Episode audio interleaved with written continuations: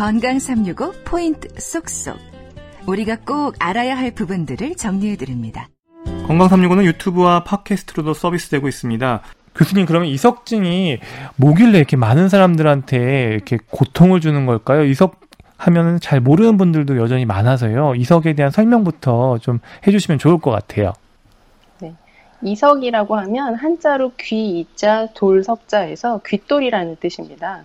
그래서 귓돌이 제 위치에 있지 않고 돌아다니는 병인데요. 사실 귓돌이라고 하니까 사실 설명하기 이해하기는 쉽지만 진짜로 귀에 눈을 들여다보면 돌이 있을 것처럼 그렇게 느껴지는데 실제 이것은 아주 세포 단위의 작은 마이크론 단위에 있는 모래알 같은 눈에 안 보이는 결정체라고 보시면 됩니다. 개수도 하나가 아니고 수천 수만 개가 모든 사람의 귀에 양쪽에 다 있습니다. 그래서 현미경으로 확대를 해보면 어, 정해진 자리에 이렇게 모래더미가 있는 것처럼 그렇게 보이는데 거기서 몇 개가 떨어져서 굴러다니다가 잘못된 위치에 가서 움직이면서 자극을 주기 때문에 나는 가만히 있는데 움직이는 것 같은 느낌을 주는 그런 질환이 이석증입니다. 음, 이렇게 설명을 해주시니까 어, 잘 딱 와닿는 것 같은데요. 그러면 이런 이석이 왜 이렇게 어, 잘 붙어 있어야지 잘 떨어지는 거예요?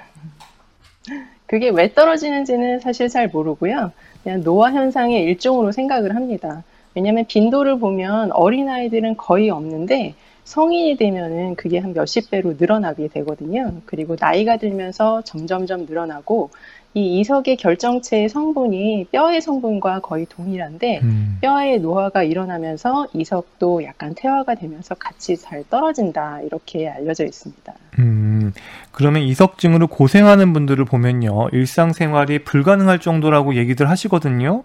증상을 느끼는 정도가 좀 다들 차이가 있을까요? 네, 개인적으로도 그 어지, 어지럼을 느끼는 정도가 많이 다르고요. 그리고 이석이 어, 얼마나 떨어져서 어느 위치에 들어가 있느냐에 따라서도 증상이 심할 때가 있고 또 가볍게 넘어갈 때도 있고 그렇습니다.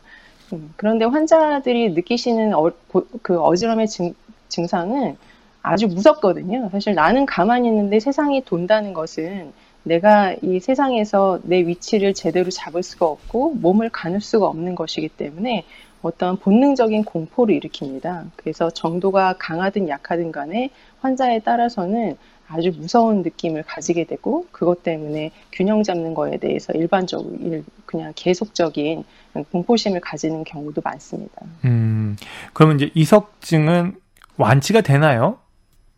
네, 이석증은 귀의 균형 잡는 기관에 걸리는 감기처럼 그때그때 치료를 잘 하고 넘어가시면 되는 병입니다.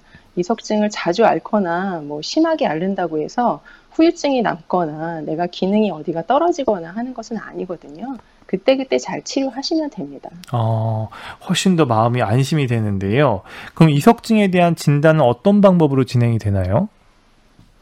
이석증은 그 귓돌이 잘못된 곳에서 굴러다녀서 문제가 되는 건데요. 그 굴러다니는 위치가 몇 군데 정해져 있습니다. 그래서 병원에 오시면 각각의 위치에 맞춰서 이석, 이석이 어느 위치에서 굴러다니는지를 찾을 수가 있는데요. 그게 머리의 위치를 돌리면서 찾아낼 수가 있습니다. 그래서 자세 검사라고 하는데요. 그 앉아 있다가 눕는다든지 누워서 고개를 돌린다든지 하는 걸 해부학적인 이론에 맞춰서 어느 위치에 있는지를 찾아낼 수가 있습니다. 그럼 이석증 이렇게 해서 교정이 된다면 뭐 다들 어, 잘 넘어가는 건데 혹시 이석증 때문에 수술하는 경우도 있나요?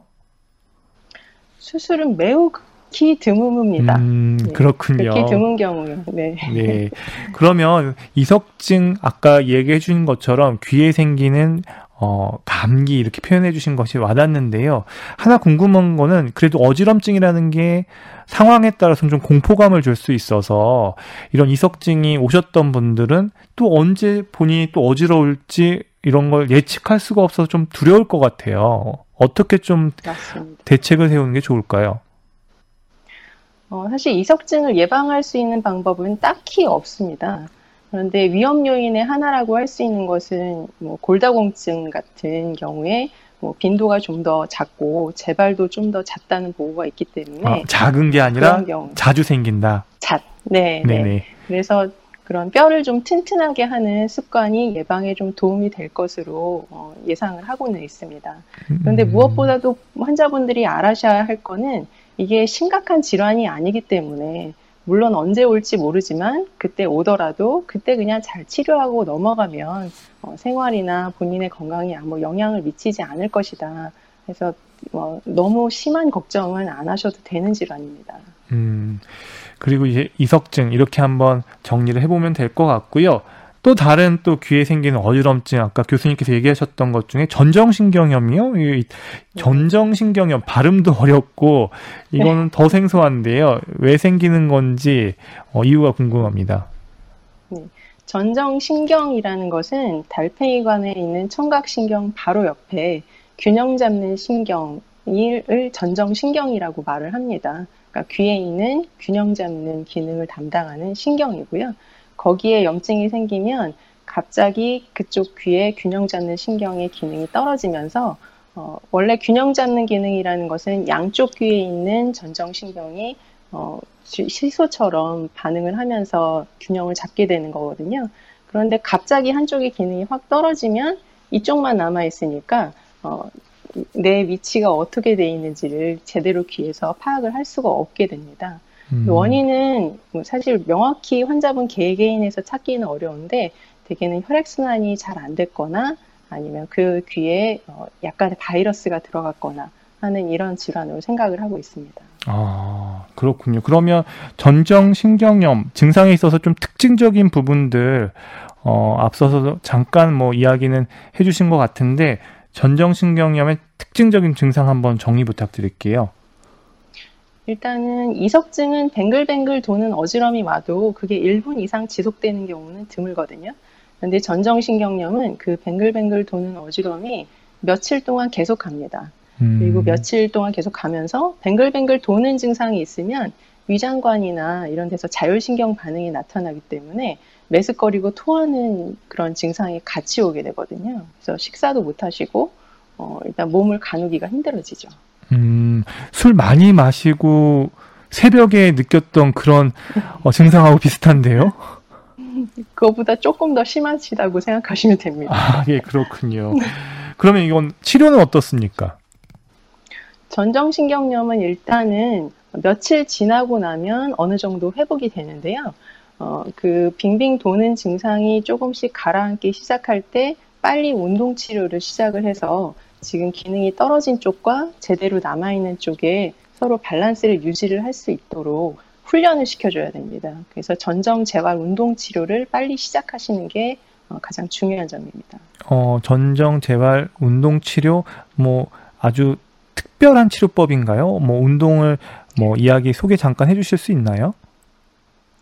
어, 이 운동은 어, 귀에 있는 균형 잡는 신경은 양쪽에 있는 게 같이 반응을 해서 내가 머리가 어느 쪽으로 얼마만큼의 각도로 움직였는지를 계산을 하고 그러면 그걸 뇌에다 전달을 해줘서 뇌에서 아 그러면 내가 눈을 이만큼 움직여, 움직여야지 내 시야가 흔들리지 않겠구나 팔다리를 얼, 어떻게 움직여야지 되겠구나 이런 명령을 해주는 것이거든요. 그런데 귀에서 오는 신호가 오른쪽 왼쪽이 차이가 나다 보면 머리에서는 도대체 내 몸을 어떻게 움직여야 되는지 헷갈리기 때문에 어지러움이 올 수밖에 없습니다. 그래서 전정신경염처럼 갑자기 오른쪽 왼쪽에 차이가 났을 때는 그 차이 난 상태를 머리에서 훈련을 할 수 있도록 아. 계속 움직여줘야 됩니다. 아, 그러니까 그래서 그귀 쪽에 있는 어떤 문제를 갖다가 대뇌에서 좀 조정을 해주는 거네요. 네, 그렇죠. 아. 그래서 평상시에도 내가 눈으로 보는 감각이 있고 귀에서 오는 감각이 있고 팔다리에서 오는 감각이 있고 이 세 가지 평형을 잡기 위한 정보를 머리에서 다 종합을 해서 내가 균형을 잡게 되는 거거든요. 그런데 한 가지 감각에 이상이 생겼기 때문에 다시 종합을 할 수 있도록 훈련을 시켜줘야 되는데 그 연습을 하려면 내가 눈으로 보는 것과 머리로 움직이는 것을 계속 자극을 줘야 됩니다. 그래서 운동을 할 때도 뭐 역도를 들거나 이런 거는 별로 도움이 안 되고요. 내가 내 시선이 자꾸 움직이면서 내 몸이 같이 움직이는 그런 운동이 좋습니다. 음, 그러면 이제 전정신경염에 대해서는 대략적으로 이제 정리가 된 것 같고, 그러면 이제 메니에르하고 편두통성 어지럼증 이건 또 어떻습니까? 네. 메니에르병하고 편두통성 어지럼증은 어지럼증이 보통 한 몇 시간, 뭐 반나절, 뭐 이렇게 오는데 반복적으로 옵니다. 특징은. 그래서 한 두 시간 막 뱅글뱅글 돌고 메스거리고 토하고 이렇다가 또 멀쩡해졌다가 몇 주 있다가 혹은 며칠 있다가 또 어지럼이 반복이 됩니다. 근데 메니엘시병은 그럴 때 청각 증상이 같이 오는 게 특징입니다. 그래서 어지러우면서 귀에서 소리가 난다든지 귀가 먹먹해진다든지 아, 잘 안 들린다든지 이런 증상이 같이 오는 게 특징이고요. 편두통성 어지러움은 두통이 같이 오거나 아니면 두통의 기왕력이 있는 분들에게서 메니에르 비슷한 어지럼증이 반복되는 경우입니다. 음, 그럼 편두통성 어지럼증 같은 경우는 젊은 층에서 좀 더 많나요? 네, 젊은 층에서 좀 더 많고 그리고 청소년기나 어린아이들에게서 어지럼증이 오는 경우에 편두통성 어지럼증의 어떤 어린아이에서 나타나는 형태인 경우들이 많습니다. 음, 커피, 또 견과류, 초콜릿 같은 건 좀 어때요? 어, 편두통을 유발할 수 있는 어떤 식품이 관련된 경우들이 있거든요. 그럴 때는 이제 편두통을 유발하는 자기 관련된 그런 식품은 피하시는 게 좋고요. 메니엘성, 메니엘시병 같은 경우에는 카페인 종류를 좀 피하는 게 좋다고 알려져 있습니다. 카페인과 함께 소금도 별로 안 좋기 때문에 저염식도 같이 권하고 있습니다. 네. 아, 이렇게 귀에 생긴 어지럼증에 대한 질환들 정말 종류가 다양하고 하나하나씩 좀 짚어봤습니다. 어지럽다는 표현에 또 이렇게 많은 원인과 어지럼증의 종류가 있다는 것도 정말 신기한데요. 정확한 진단과 치료 중요하다는 것 다시 한번 알아봤습니다. 박광식의 건강 이야기 어지럼증에 대한 말씀 듣고 있습니다. 한림대 성심병원 이비인후과 이효정 교수와 연결돼 있습니다. 교수님, 그러면 이 어지럼증으로 진료실을 찾는 분들이 가장 많이 하시는 말씀 뭘까요? 뭐 top 10이랄까요? 네. 일단 어지럽다, 어지러워서 어디 나가기가 힘들다. 음, 그런 말씀 제일 많이 하시죠. 어. 무서워서 뭘 못하겠다. 음, 네. 그러면 빙글빙글 돈다, 아득하고 어질하다 이런 증상적인 표현 외에도 사실 아까도 언급은 하셨지만 메스껍다거나 어지럼증이 심할 때뭐 음. 소리가 잘 안 들린다 이렇게 표현하시는 분도 계시겠죠? 네, 메니엘 시병 같은 경우에는 청각 증상이 같이 오는 경우가 흔하니까요. 잘 안 들리는 분들이 많고요. 메스꺼리고 토하는 거는 공통적으로 따라오는 증상입니다. 그래서 귀에서 오는 어떤 어지럼이든지 간에 뱅글뱅글 도는 증상이 있으면 어, 메스꺼리고 토하고 화장실도 가고 싶고 위장관이 자기를 비우는 식으로 자율신경 반응을 일으키기 때문에 어, 장에 문제가 있는 줄 알고 내시경하고 오시는 분들도 꽤 많습니다. 아, 또 그렇군요. 또 요즘 에어컨 사용으로 인해서 냉방병 호소하는 분들도 많던데요. 어, 냉방병이라든지 뭐 탈수 증상으로도 어지럼증이 올 수 있지 않나 이렇게 질문 드려봅니다. 그렇죠. 그러니까 어지럽다는 게 빙글빙글 도는 것도 있지만 약 일어났을 때 앞이 까매진다든지 좀 쓰러질 것 같은 느낌이라든지 이런 것도 다 어지럼병으로 포함이 될 수가 있습니다. 특히 날씨가 더울 때는 피가 바깥쪽으로 몰리게 되기 때문에 갑자기 확 일어나거나 할 때, 어, 이 머리로 가는 갈 수 있는 혈액의 양이 부족해지기 때문에 그럴 때 어지러움을 유시, 그 호소하시는 분들이 많은데요. 날씨가 더우면서 땀도 많이 흘리고 탈수가 되니까 피가 모자라지는데 어, 그럴 때 확 갑자기 일어나시면 그럴 때 어지러움을 느끼시는 경우들이 많습니다. 음, 그러면 이제 갑자기 찾아오는 어지럼증, 사실은 본인이 좀 어떤 어지럼증인지 잘 알고 있으면 좀 대비도 될 수 있을 것 같아요. 이게 이석증인지 메니엘인지 뭐 전정신경염인지에 따라서도 좀 대비가 좀 달라질 것 같기도 하고요. 네. 그래서 본인의 증상을 뭐라고 사실 판정하기는 쉽지가 않습니다. 하지만 본인이 스스로 의사에게 갔을 때 내가 어떻게 느끼는 어지럼인지를 정확히 표현을 해주시는 게 의사 입증에서는 가장 중요하거든요. 그래서 내가 어지러울 때 어떻게 어지러운 것인지, 내가 귀에서 혹시 나는 소리가 있는 건지, 이런 거를 좀 생각을 하신 다음에 기억을 해서 와서 진료실에서 말씀해 주시면은 어, 판정하기가 훨씬 좋습니다. 음, 사실 이제 귀로 인한 어지럼증, 뭐 귀에 오는 감기라고도 표현을 하시기도 했지만 이석증 같은 경우는 사실 어지럼증을 느낀 당시 그 이벤트가 있는 당시에 그 환자분들을 보면은 정말 귀에 생기는 문제라고는 믿기지 않고 정말 몸에 심각한 어, 이상이 있는 것처럼 주변 사람들은 보게 되거든요. 그래서 응급실로 가고 막 정신없이 긴장하고 그러는 것 같은데 어 실제 증상하고 좀 실제 치료 과정 뭐 이렇게 나아가는 과정하고는 좀 이게 좀 괴리가 있는 질병이 아닌가 이런 생각도 네. 들거든요. 귀로 인한 어지럼증은요. 네. 어떻습니까? 그렇습니다. 사실 뭐 메니에르시병 같은 경우에는 만성적으로 치료를 해야 되고 실제 본인의 기능이 많이 떨어지기 때문에 좀 심각히 볼 수 있는데 흔히 있는 이석증 같은 경우에는 증상은 아주 심하지만 사실 그 질환의 그 중증도를 생각하면 그렇게 높은 것은 아니거든요. 그런데 이게 뱅글뱅글 도는 감각 자체가 환자들에게는 사람들에게는 어떤 본능적인 공포를 일으킬 수밖에 없습니다. 내가 몸을 유지할 수가 없는 거고 사실 이게 원시 시대 같았으면 사자에게 잡아먹히는 거잖아요. 어. 못 도망가고 그런 그런 본능적인 공포를 일으키기 때문에 그런 공포심을 갖는 건 충분히 이해가 됩니다. 근데 어 그래서 정확한 진단을 받고 이게 어떤 질환인지 본인이 이해를 해서 어, 마음을 안심을 하고 하는 과정이 상당히 중요한 것 같습니다. 그래서 진료실에 오시는 분께 저는 가능하면 그 질환이 어떻게 생기는 것이고 앞으로 어떻게 진행되는 것인지 환자들이 이해할 수 있게 어, 자세히 설명드리려고 노력을 하는 편입니다.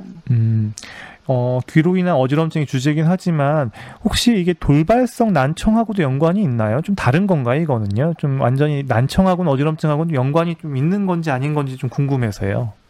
음, 이게 돌발성 난청의 형태로 메니엘시병이 처음에 나타나기도 하고요. 어... 그리고 돌발성 난청이 있으신 환자분한테서 전정신경염과 같은 형태의 음. 어지럼이 같이 오기도 하고 돌발성 난청이 있었던 환자분에게서 이석증이 더 자주 옵니다. 아... 그래서 같은 위치에 있는 두 개의 신경이기 때문에 질환이 그냥 같이 어, 겹쳐서 오는 경우들이 꽤 있습니다. 아, 그렇군요. 그러니까 귀에 있는 어지럼증, 거기에 기관도 많이 모여 있어서 그런지 지금 겹쳐서 오는 경우들도 상당수 있다. 이렇게 좀 정리해 보면 될 것 같습니다.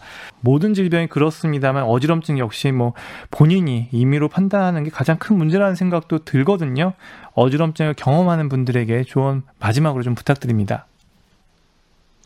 일단 본인의 생활에 문제가 되는 어지럼증이라고 하면 어느 과를 가야 되나 고민하지 마시고 먼저 병원에 가서 아무한테나 가서 먼저 물어보시는 게 중요합니다.